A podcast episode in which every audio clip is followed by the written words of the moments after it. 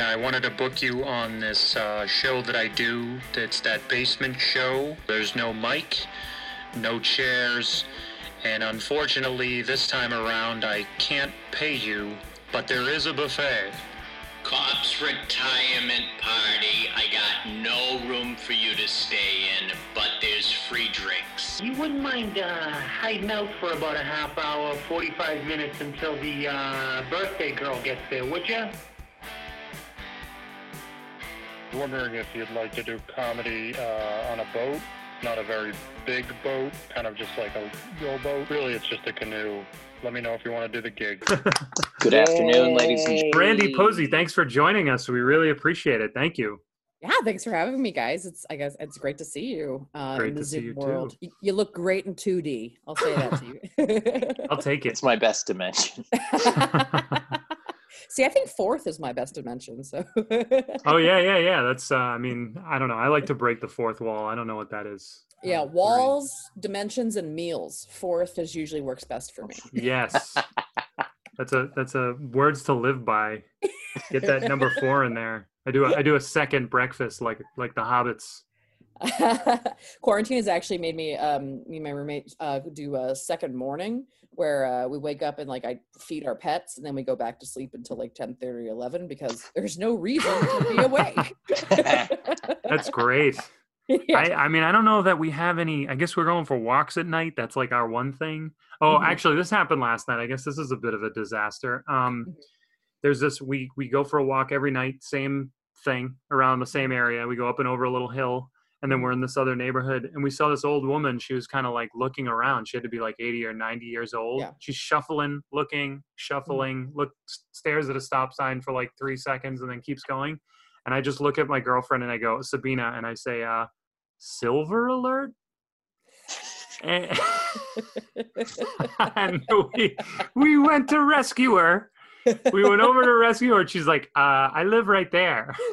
She was going for a walk, her nightly walk around the block, but we've done this walk 50 times and never seen her. I was like, she seems lost. Aww. And no, I'm just a maniac.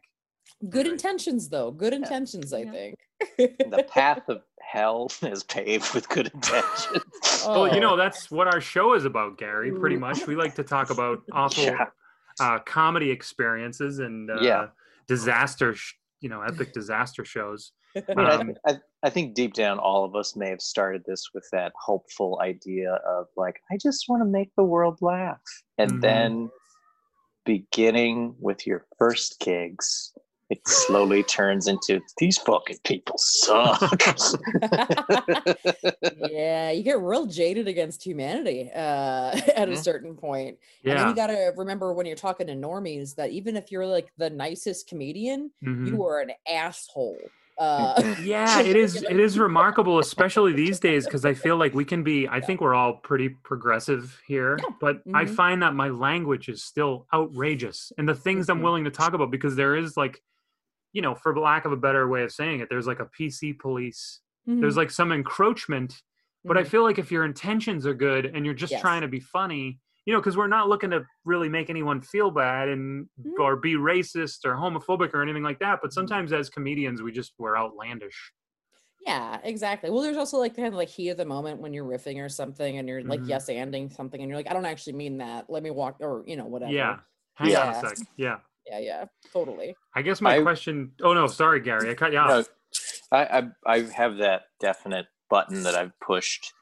A little too much in life, and my club right now is really the morning coffee shop, and I have to that's the only place I go out because I'm not going to go to a drive-in and get beeped at. Yeah, it's just I can't. So I've been trying material out on the Gary, general public. You want to tell our listeners where this might be? Is it like a Starbucks on Pico, or if they want to come and see you? Where can they order their coffee? It's a cafe de leche in Highland Park. But yeah, it's just like I need an outlet or something. And then I realize I crossed a line when they're like making stuff. And then they're like, ha! It becomes like their heads will go back down to the coffees.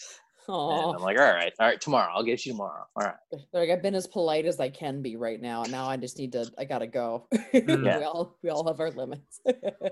Exactly. Sorry. So I guess I wanted to ask Brandy, did you start in LA? Did you start? Cause I met you out here, many years ago, probably maybe like a decade ago. Probably. Yeah. Close to it. I mean, I've been out here for, it'll be 14 years in January. January 7th, okay. It'll be 14 years somehow. Cool. But I've been doing stand-up for about 12 and a half. Awesome. And yeah, I started out here in LA. I didn't really think of stand-up as, like, I always wanted to work in comedy. Like, I went to film school because I wanted to do, like, sketches and stuff, and didn't realize that film school would just be me arguing with professors about short films versus sketches. I'd be like, why would you can't tell a journey in 4 minutes, but you can get a lot of fart jokes in. Who gives a shit? And then they'd just be horrified at me the entire time. Yeah. You've never seen the look of, it's a very special look on a professor's face when they ask, like, the entire class what their most influential films are, and you're just like, Ace Ventura 2, When Nature Calls. The rhinoceros scene was like the closest to religious experience I've ever had. Chicago, right?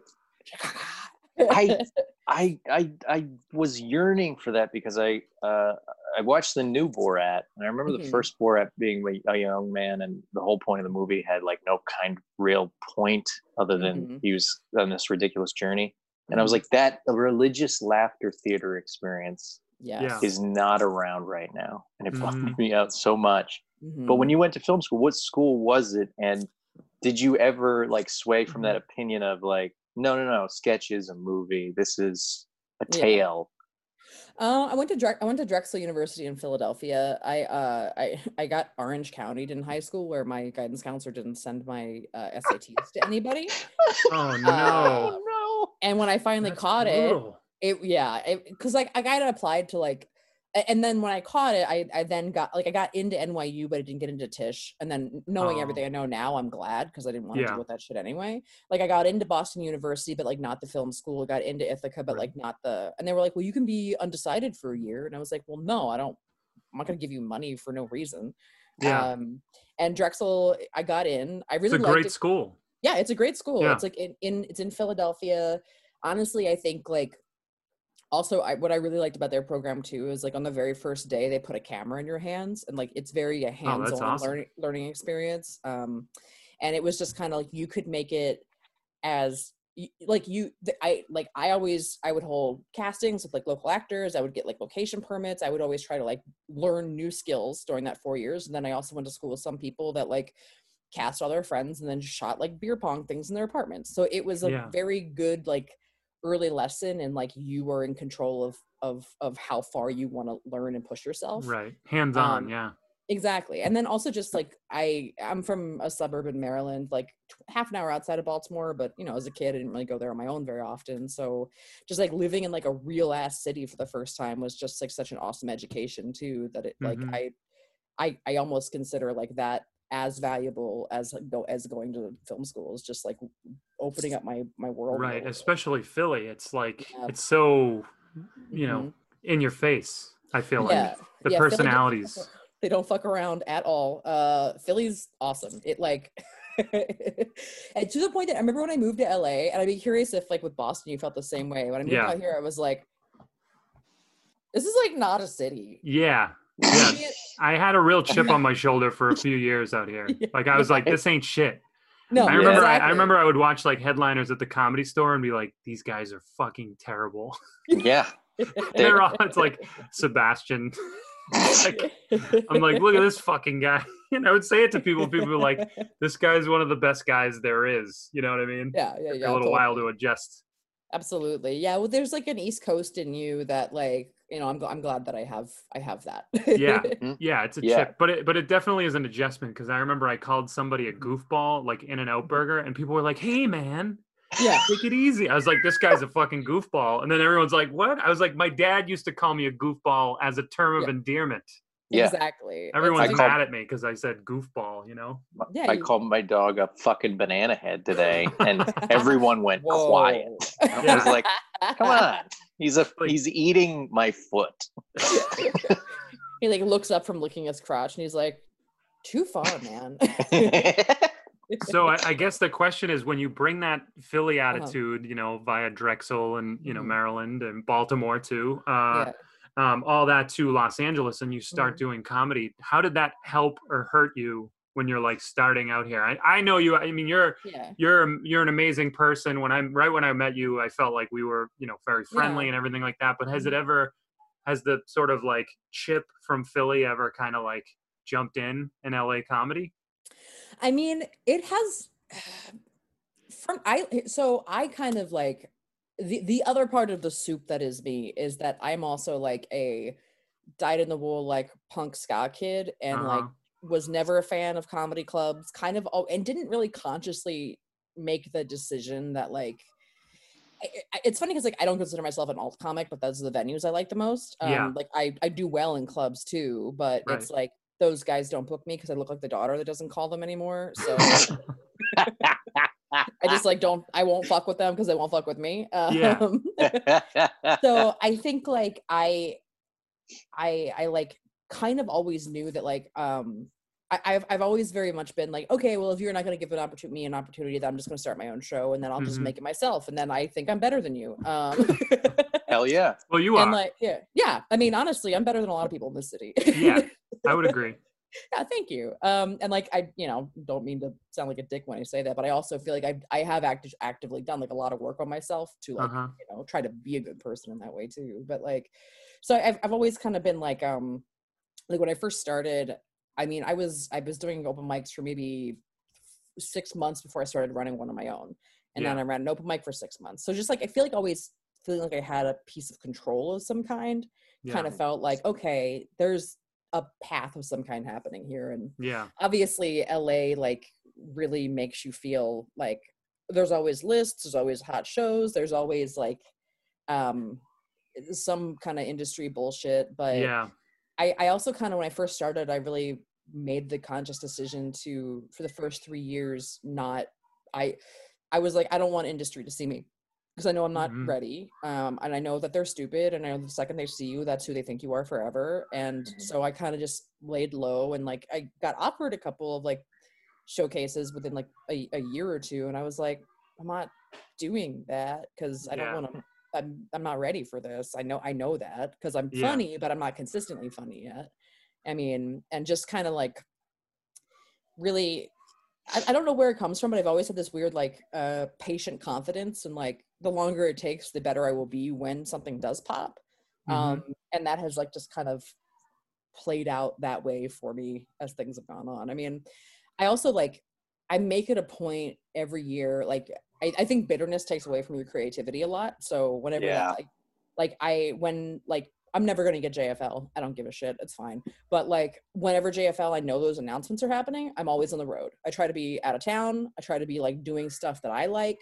I just try not to really compare myself to the careers of other people. And I'm like, all right, no, comedy's paying my bills for the most part, and that's a win in of itself. And I should, you know, just, I try to find the gratitude in it and like the thankfulness in it a lot, because it's like, comedy has given me, you know, it's a very thankless, like pain in the ass job a lot of the time, but it's also made me more fearless in other aspects of my life. Like I feel like I'm able to be able to articulate things quicker in like situations. I know that I'm not a confrontational person unless I have to be, but I can be if I need to be. And it's like, that's a power I'm very thankful for that is honed because of comedy. I mean, you know, there's like stuff that I'm like, you know, thankful for from comedy, and that outweighs any of like the LA bullshit. Plus, every time I leave LA, other comics don't think that I'm from LA, so that feels good. Because you're not talking about an audition and you're set for 40 minutes to let everyone know your resume. A lot of people think I'm a Chicago comic, and I'm like, I have never lived in Chicago, but thank you so much because they're amazing. That's a compliment. That's really nice. Yeah. Yeah. When I met you, I remember it was Improv Boston. It was in, which is in Cambridge. It was maybe 2015 that you rolled through. Yeah. It might have been in connection with the Women in Comedy Festival, perhaps. It was not. They've never booked me. Okay. Well, fuck them. We gotta get on that. But you, I know they all listen. Fuck you guys. Book Brandy. Here's the thing. They gotta pay me now. That's right. Get that paper. I loved, and I do distinctly remember you being on stage in the big room of the New Theater, and you had said to the audience that you had gotten, it was in just in the setup, that you had gotten a breast reduction. Yeah. And the audience didn't react in a way that was negative at all. And you were like, thank you. And you gave them that confrontational side. You was like, normally some people have booed. And I was like, I lost it. Because you were like, almost like on edge, like, I'm gonna tell you this, and if you fuck with me, I'm gonna take you out. But you're like, thanks, you're safe. And then you went back to your set, and that's where I wondered when you were, because you played the road, you've done a lot of these rooms. Has there, and it doesn't have to necessarily be that joke, but has there been a moment of like that vulnerability that you presented on a stage that an audience has just like tried to fuck with you on, and you're like, oh no, I'm gonna just like put you in a headlock and put you down?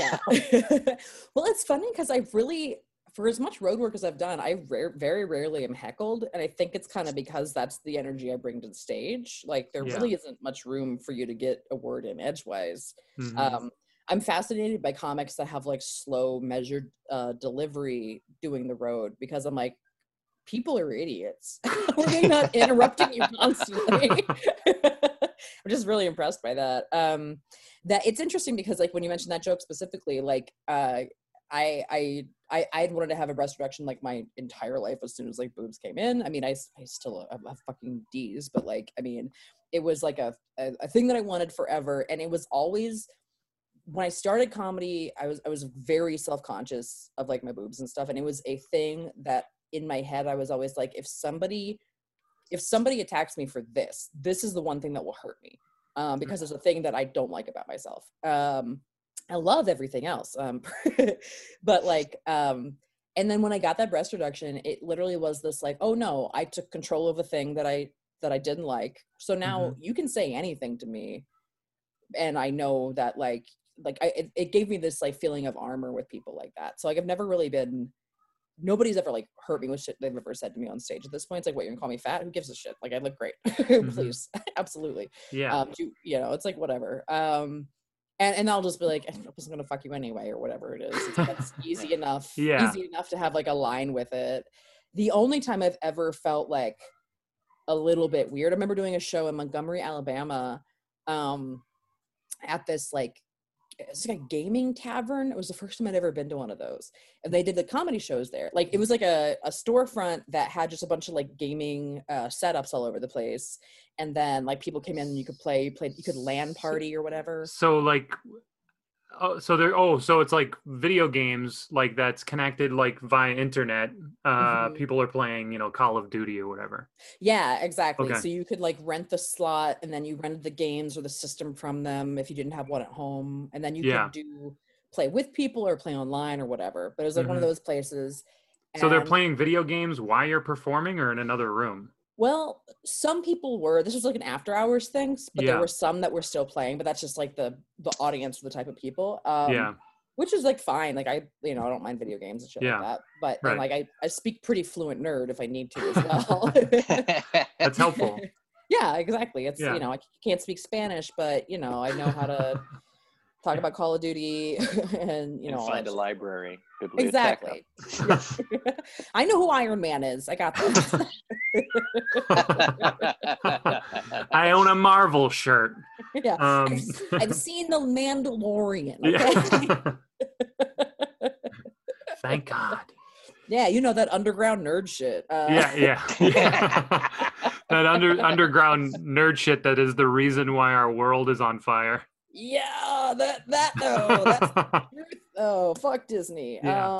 Unless they're a sponsor. Yeah. Never.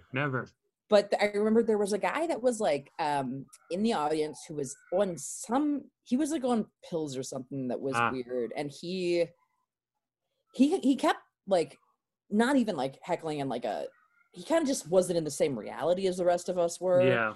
And then at one point he was just like, I'll kill everybody in this room. And I was like, oh my God.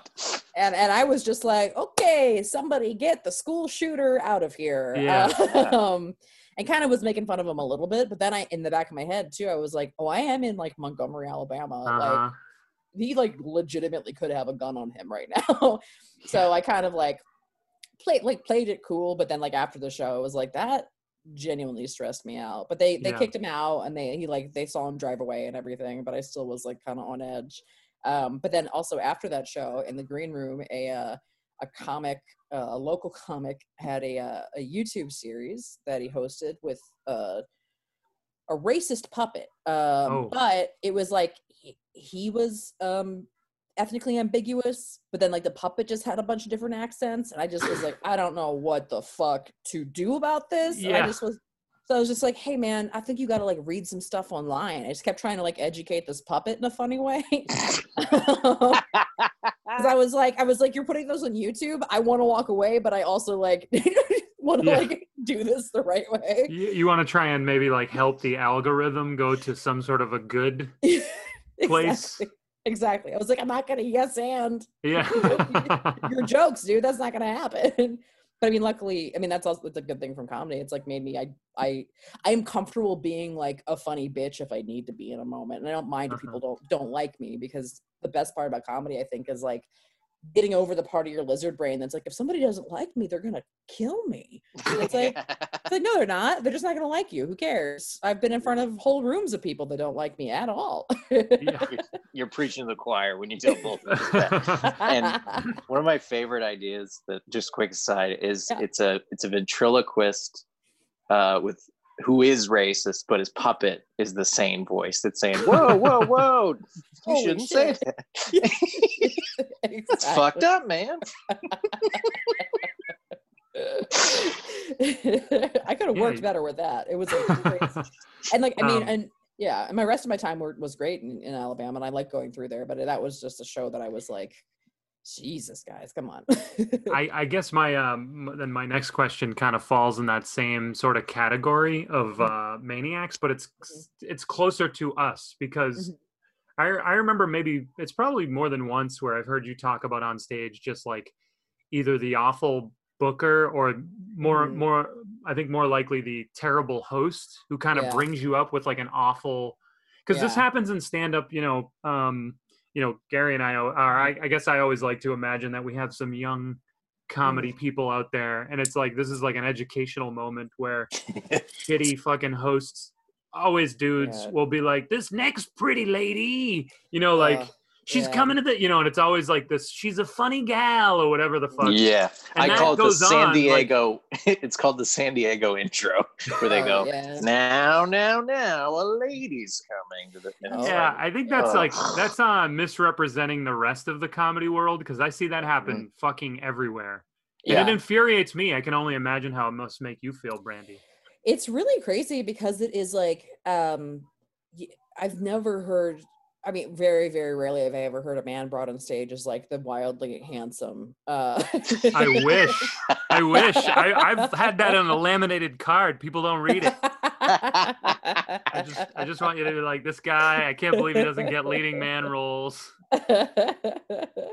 Yeah, it is funny though, because it's like you get like the beautiful, the pretty, the like voluptuous is weird sometimes. I've gotten that multiple times, and it's like, it just makes you want to walk out in a trench coat, because it's also like the first, it's just like, I'm so sorry. It's because like the first thing then is, it's like, hey, I'm commenting on this person's body. So the first thing that an audience is going to do is just size up your body before you've even spoken. Yeah. And you've taken their attention away from the first words out of your mouth. And as a stand-up, words are important. Yeah.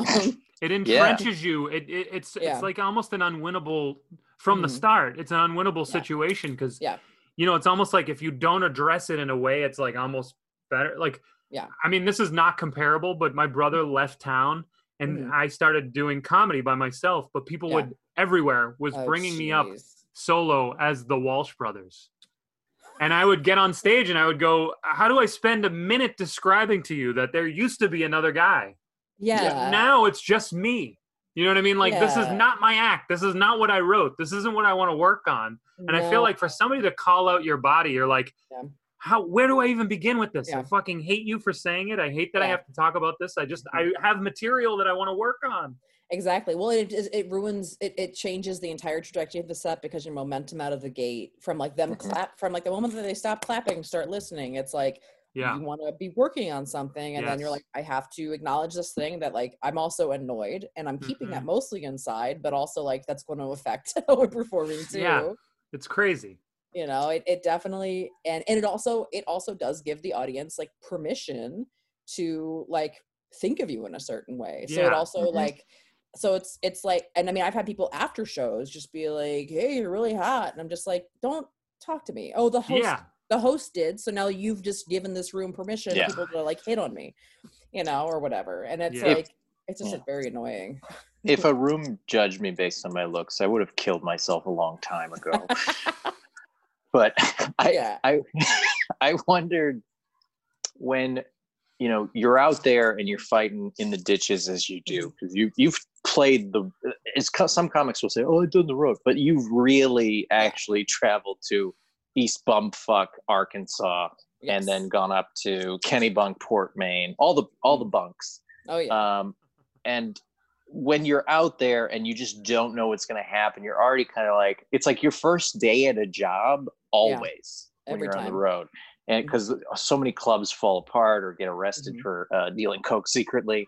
But when you're, do you have a way when you're approaching a room where you're looking around? I always talk about this on the pod where we look for red flags. Yeah. Has there been one gig in particular that has surprised you where you've walked in and you're like, oh, this is going to be bad. And you're looking around, you see this, you see that and the other thing. And then the show is actually like one cooler. There's a, oh God, what is the town? It's a town in central Pennsylvania that, I have a couple of podcast listeners that are really big, comedy fans. They were like, and I'm always like, hey, if you can throw a show together and give me a guarantee that isn't even that high, I will come play your town. I don't care. Whatever. Awesome. Yeah. Like I'm always down. Like I'm very open-minded about new places. Cause I'm just like, you never know. I've had some shit shows, but it's also like, there's one of my favorite shows of the last few years was a town called Whitesburg, Kentucky in the middle of nowhere, cool. Eastern Kentucky. And like my, that was like a podcast that I listened to actually, the Trobilly Workers Party. They are from there. And I was like, hey, I have a day off. I can make it work. You guys want to throw something weird? This could be fun.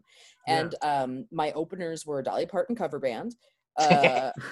And then it was right before Halloween. And there was like this Latinx queer person doing Dia de los Muertos dances painted like a skeleton. Oh, wow. And I was like, awesome. It was great. And the audience was like all these like queer witches from like 4 colleges around me. Cause like they were like, a comedian has never come to Eastern Kentucky that we know of. This rules.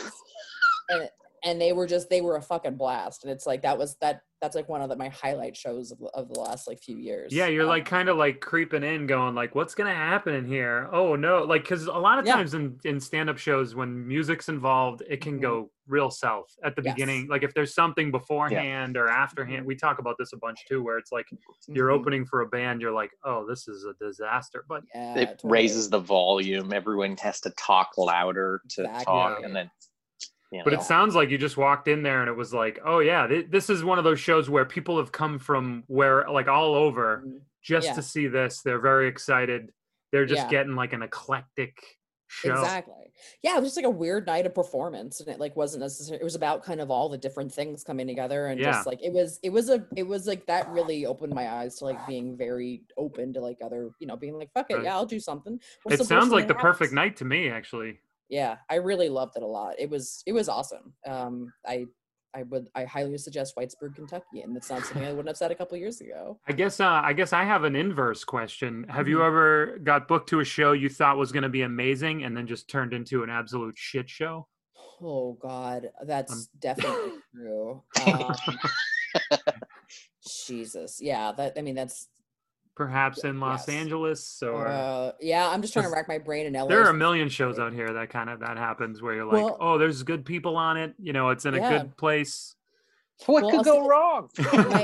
My very first industry showcase turned into a shit show because it was at the Improv. It was gonna be totally packed out. It was on a weekend, and we had like real people there, and the lineup was fire. But then they hired Andy Dick to host it. I can't wait to hear about this. So you guys already know what that means. Yes. For the listener, you have not lived in Los Angeles. You're not an Angelino until you have a story where Andy Dick has ruined your night. He at some point, like just like your own personal ghost of Christmas future, he just will just let you know your way or be like me. And you don't want that. For a while, he was just running around the town like the fucking missing link. Yes. And you would see him. I mean, I saw him fucking everywhere. I mean, I swear it was like he would be at the comedy store in the back of the room heckling every performer. That's no good. You know, just fucking the most annoying voice from the back of the room. Can't even walk, drunk. Then he'd be in a restaurant downtown. And then, you know, it was like, you know what it was like? It was like It Follows. Yes. Everywhere I went, I was being followed by this monster that looked like Andy Dick. He heckled me at a dinner. It wasn't even comedy. He just saw me at a table and he made eye contact and sticks and stones may break my bones, but words may never hurt me. And I was like, what the fuck? And I left $20 because I saw him and I was like, I'm getting the fuck out of here. I and I ran into a rainstorm in Tent City just because I was like, this is safer. Yes. Anywhere is better than wherever he is. I mean, Andy Dick is such a shit show that he had a theater named after him at the Improv Olympic. The upstairs theater was the Andy Dick Theater, and then he was banned from the Improv Olympic. He was banned from a place with a theater named after him. I mean, Jesus. It's exceptional. It's really a hell of a what happened on the show? He was hosting? He was hosting, which also, when you're doing an industry showcase, you get 5 minutes, and it's your best five. It's tight. You don't this is like what your Tonight Show set would be or whatever. Yeah. Like, it's not like you don't want to noodle around or whatever. Right. Like, tight set. You're trying to execute. You're worrying about where you're going to go in the lineup. I hope I go 3 to 7 rather than 1 or 2 or 10, you know, and you're you're all the minutiae, you're pacing, you're not eating. You're just think about the set for weeks when it's announced. For it. Yeah. So Andy Dick proceeds to do 10 to 15 minutes between every person.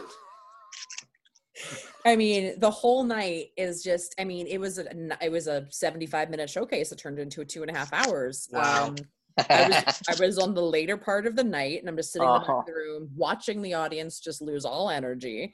And he gets up, before he brings me up on stage, he goes on this rant about asparagus and how it makes your piss smell, and he's just asking audience members how if they've ever drank their asparagus piss, and just getting no laughs. The room is dead, and he goes, all right, well, fuck it, whatever, this next comedian, I bet she's drank her asparagus piss. Is and meanwhile, so you're not supposed to acknowledge anything, because the host is just supposed to say your name, where you're from, boom, bring you up on stage. They get up on stage and I'm just like, never drank my asparagus piss, Andy. Everybody, you're ruining everyone's hopes and dreams tonight. But it's just the momentum of the room was so fucked up because of him, and it was. I mean, that's the worst intro I've ever actually had. Which I hope that it remains true for the course of my entire life. Yes. But she drinks her asparagus piss. It was come on, man. Do you fucked your career? Can you not fuck mine? Yeah. It's amazing that they were knowing Andy Dick, they were like, I know who we can get to host this. I know. They could have gotten anybody. There's somebody out at the Improv bar who's more professional than that. Literally anybody. I have a follow-up question on that that idea, and a second question, if I may. Of course. Please do. Do you now think of moments like that where you're like, I wish I could go back and I would have said this? Do you have your reply years later? I mean, because if you do, I can be Andy Dick and you can, we can give you closure is what we're saying. Oh man. I mean, I kind of do the opposite where I'm just like, I'm like a quarter Sicilian. So if you wrong me, I just go, you're fucking dead to me. and then I'm just like, you're fucking dead. I'll never think about you again. You had one moment in this life to impress me. You failed, and now you'll die, and I'll never give a fuck. That's what happens in my brain. Yeah, I found it. I'm of the Italian, Sicilian, Jewish. I don't know how that happened, but there's such a level of lot of arguing. and insecurity, you know. Yeah, great food though. You're very well fed. Thank you. My second question, yes. Brandy. Yeah. When the chips are put in a way that's like so against you, mm-hmm. and like you've got those shows where it's a weird element or a weird intro or a weird nightmare, is there mm-hmm. one show in particular where you almost defy the world in putting it on, where you're like, this room could burn the fuck down, I don't care? I've been in fights on stage and then gone back to do my time. Yeah. And like, we're doing this show. Like you get like this defiant, like, this is my art, not anyone else can take it away. And I feel like you are such a strong performer and such a strong person that you would like be like, fuck off, we're doing this. Oh, I mean, yeah, that's definitely happened before. It that is what usually happens when I'm opening for a band or something like that, because it's like we said, like it should sound like it's nice, but it's usually just like I'm very good at like grabbing a room and just yelling at them and like just fucking with them until they start paying attention. Usually those sets though, I don't transition into material, just like make fun of the room for most of the set, because when an audience feels once you start doing real jokes, or I'll do like little bits of jokes, but not like a full piece at that point. Mm-hmm. It's usually just kind of like, those are just like I think like a big part of being a comic is riding the energy of a room and like being, but also you like, I call it being a casual alpha, where it's like, I'm in charge, baby, but we're all cool with it. And like, and it's just finding like that energy, and like the room needs to know that you're in charge, and it can take a minute to get there sometimes, but it's like, you just kind of need to look like you're having the most fun in the room, and then people will follow you because they're like, well, she's having a blast, I guess we will too then. It's just kind of like sheer will pull them in that direction. I mean, man, let me think. God, I feel like you need a horn section, some, you know, like it'd be really great for you to have to say that to an audience and then the horns kick in. You know, it's like the opposite of the guy who dances for the Boston's, like you're the main attraction, but you have some ska behind you. I would I've actually wanted to do an album of like no audience and this is like a little bit pretentious, but like redo bits with like backup singers writing additional punchlines to them. Yeah. So like having these kind of like jazz tracks underneath, but like having like weird added things to like make the joke something. Yeah. It's almost like that Shatner spoken word album that they came up with a few years ago. I love that album. That sounds like a cool concept to me. You should go for it. Thanks. Yeah, it's something I've been kicking around for a minute. I mean, I wanted to record another album this year. I was like ready to go on it, but then obviously, you know. This sounds like the one. You got to do it because you got the quarantine. You could probably do it with people separate a little bit and, you know, some production. I think it'd be awesome. Do you envision that as like almost like how Rodney used to have like sort of an orchestra at the beginning or ending, would kind of fuck with them and they would like kind of involve. Yeah. That's so classic showbiz. I love it. Yeah, that kind of like fun, organic. Like, I mean, I love music so much too, and there's an energy to music that comedy will never be able to capture. So it's like, to me, I'm like the best that you can bring that together, you know, the best. I mean, Todd Glass is so good at it. Yes. He's at like you know, his people. And he's also got like insane musicians that he can just be like, just play, play, make this up. And then he just, they just do it.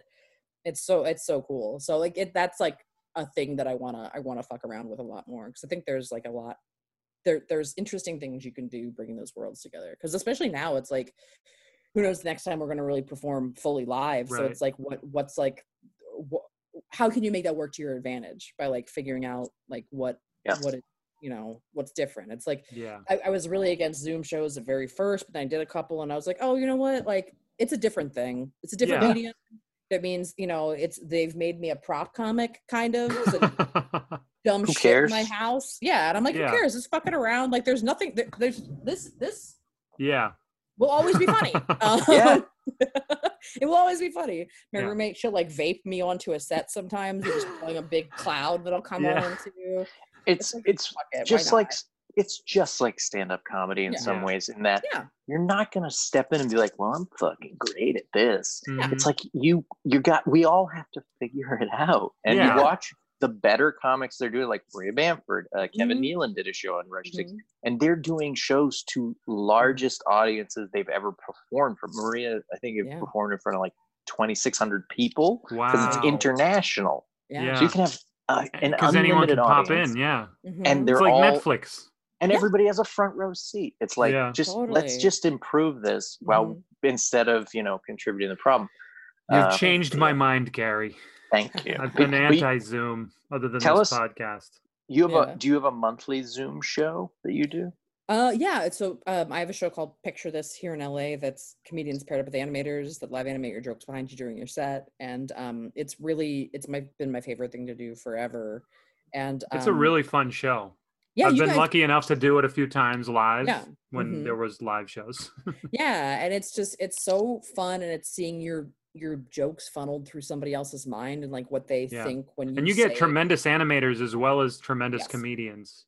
So the talent on both sides is really, really amazing. Yeah, the animators always have like insane credits. So we get Pendleton Ward's done it a bunch, the creator of like Adventure Time and Midnight Gospel, and like Craig Bartlett, who's the creator of Hey Arnold, like he does the show. And it's cool because like they have fan bases that also are never able to see them perform because they're not performers. Yeah. And like the only way that you can like support those people is like by watching their show or buying their art. But like to be able to come see them do something live, it's like the artists love it too, because they're like they get immediate feedback on like a funny thing they wrote versus, you know, when you're animating stuff, it's like that won't be seen for 2 years. Yeah. So it's a fucking blast. And we've been doing it on Zoom, and like it's funny how much it hasn't changed, because like we don't really have as much of an audience on Zoom, obviously, but the show is at its best when you're like fucking around with the animation. Yeah. And like the live spontaneity that you lose a little bit with coming to Zoom is still there with Picture This. So it's like, it still feels like a real ass show with like, a collaboration between several people. Exactly. It's like playing off the audience, but it's playing off this this artist at the same time. And that's second Saturdays of every month. And we're partnered with Littlefield out of New York, because we give like a portion of our proceeds to them to try to keep their venue alive. Oh, that's great. Great. Yeah. So I guess my next question is, you know, there's obviously we're, you know, still doing comedy online, but are there any shows that you you won't miss doing that were such a disaster, maybe, or I mean, it could be that, or to get back to our theme, or like a night of the year, because for me it was always St. Patrick's Day or New Year's. I just refused to work on either of those nights. But is there anything you can remember where, because sometimes as comedians it's like we say yes to a lot of things without really thinking about it, and you get dragged into doing this one show you can't stand, and you don't need to name any venue names or anything like that, but you can describe the show. You don't have to say Bonkers in Ocala, Florida. That's Gary's. Mine is the Improv, the one you mentioned earlier. I can't stand the Improv in Hollywood. I don't care how many times. I don't care if they fucking Google me. I wish that place would burn to the ground. I mean, frankly, I like really would love to see most clubs shut down during that. Yes. Dead model. Yes. I mean, honestly, fuck those old motherfuckers. They even it's so funny, even like the calendars that they have now for the ones that are open, it's like they're just as like shitty and like bad white, like there's great white guys, obviously. Yeah. There's like road hack white guys that don't have fans, but they do coke with the Booker 20 years ago. Boy. So they're still getting a weekend every year. It's like, fuck these places, get out of the way. The only reason, man, I get heated. The only reason. Keep it going. Keep it alive. Amen. Thank you, baby. There's the only reason there are not more fucking clubs to be in competition with those people is because our generation got fucked by the economic crisis. Otherwise, there would be 30-year-olds that own clubs, and we would put all these motherfuckers out of business already. But we like were denied. We were denied a financial future of any kind. That's why like all the clubs and places that are like run by younger people are either in the back of a place that already exists, or they're at like a weird venue or something like that. And you know what? It's time for these old motherfuckers to get out of the way. See ya. Don't let the door hit you on the way out. You shouldn't have been around this long anyway. Yeah, it sucks because there's this like weird. You know, this is something we haven't really talked about, Gary. But this like weird thing where these. You know, we have talked many times here about how little comedians get paid. And it's like a running joke where it's like, oh, I started out, I was working for 4 or 5 years. I didn't make $1. You know, or you bring the audience when you're starting out and the guy who's running the room or whatever is making a ton of money and you don't even get a check. You know, and it's like that shit goes on. And then they care about the fucking alcohol. And then, you know, and then I'll say it again, fucking UCB. I'm glad that place fucking went whatever, belly up, right? Because my brother and I did a show there for years. We were packing it out. Every time they gave us a show, they changed the times around. They gave us a Tuesday at 7, fucking sold out. They gave us a Wednesday at 10, sold out. They were like, what's the one night we, Saturdays at midnight, that's the hardest to get anyone. Sold out for a year until, you know, people forgot about us or whatever. And obviously I'm still very bitter about this.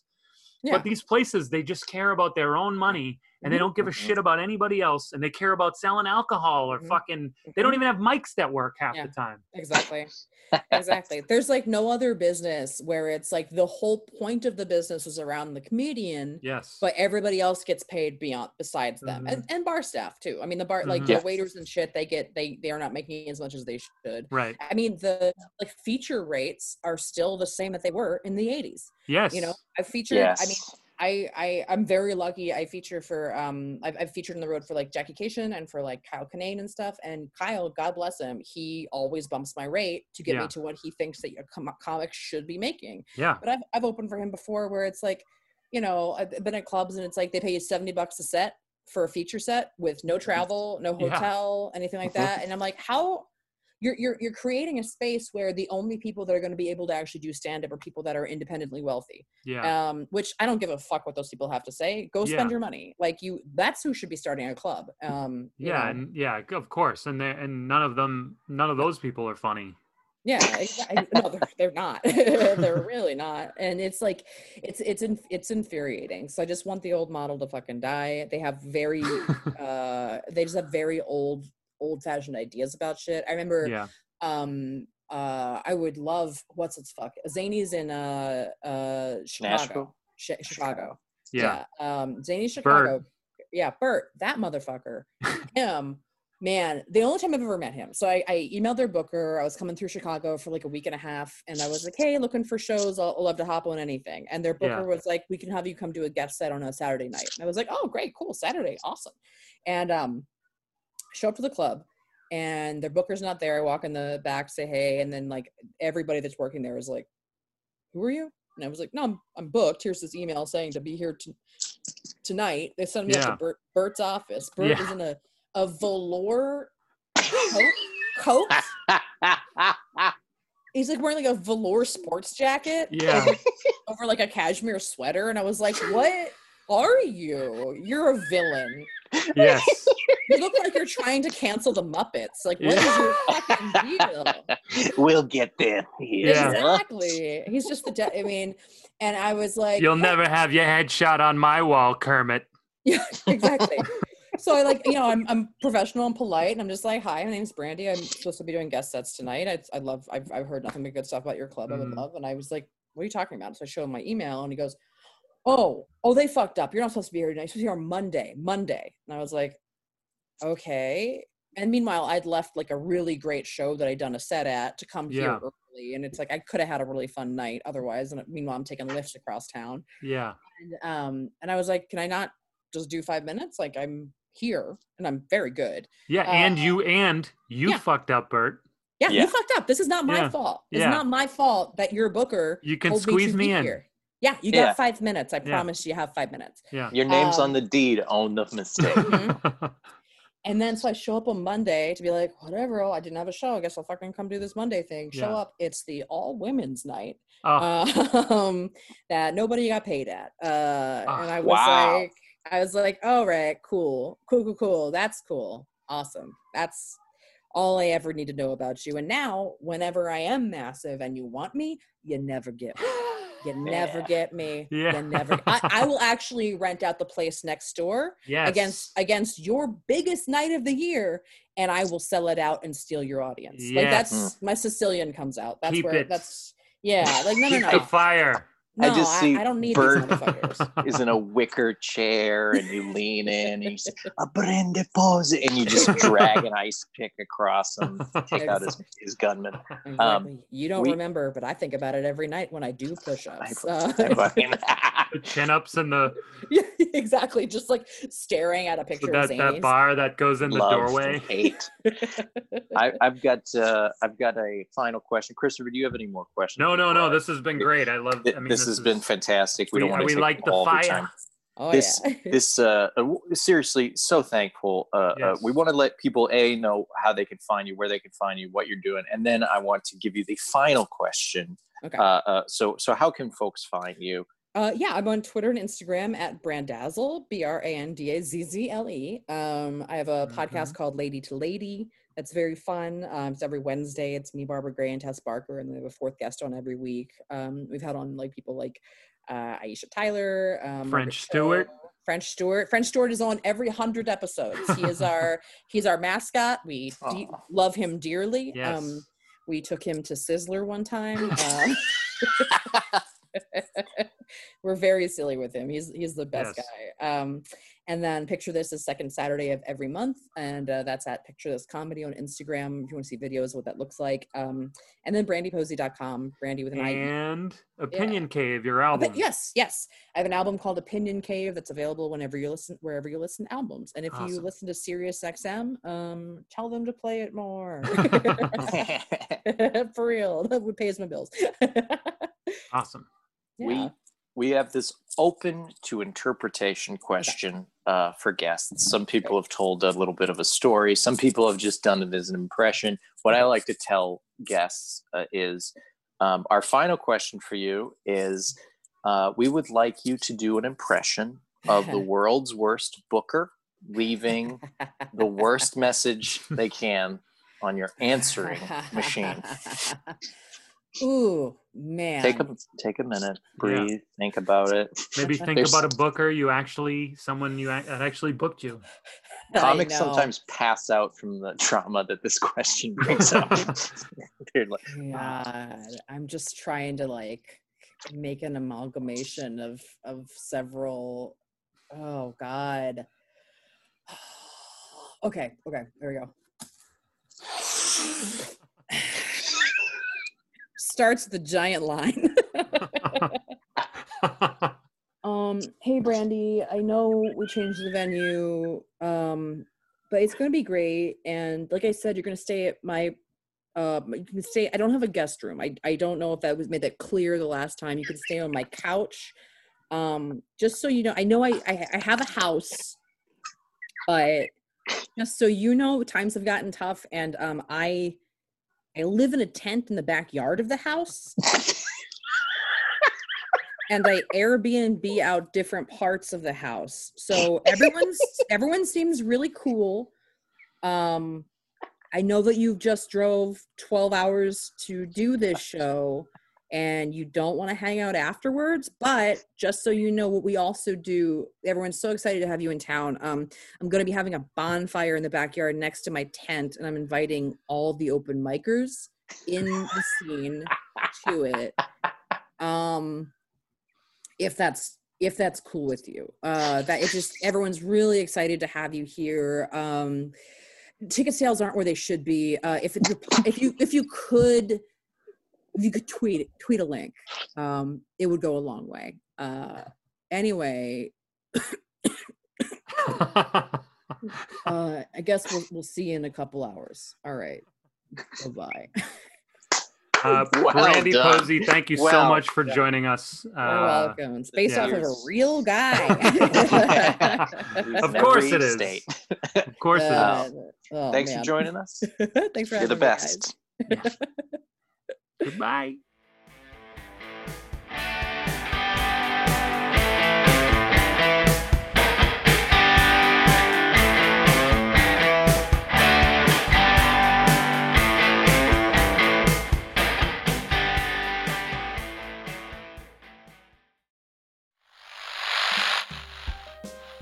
This has been brought to you by Dead & Mellow. Follow us on all your social media platforms and shop around at deadandmellow.com to see all of our stand-up, music, and podcast releases. Thank you, and God bless America. All right, see you later. Are we actually leaving or just ending?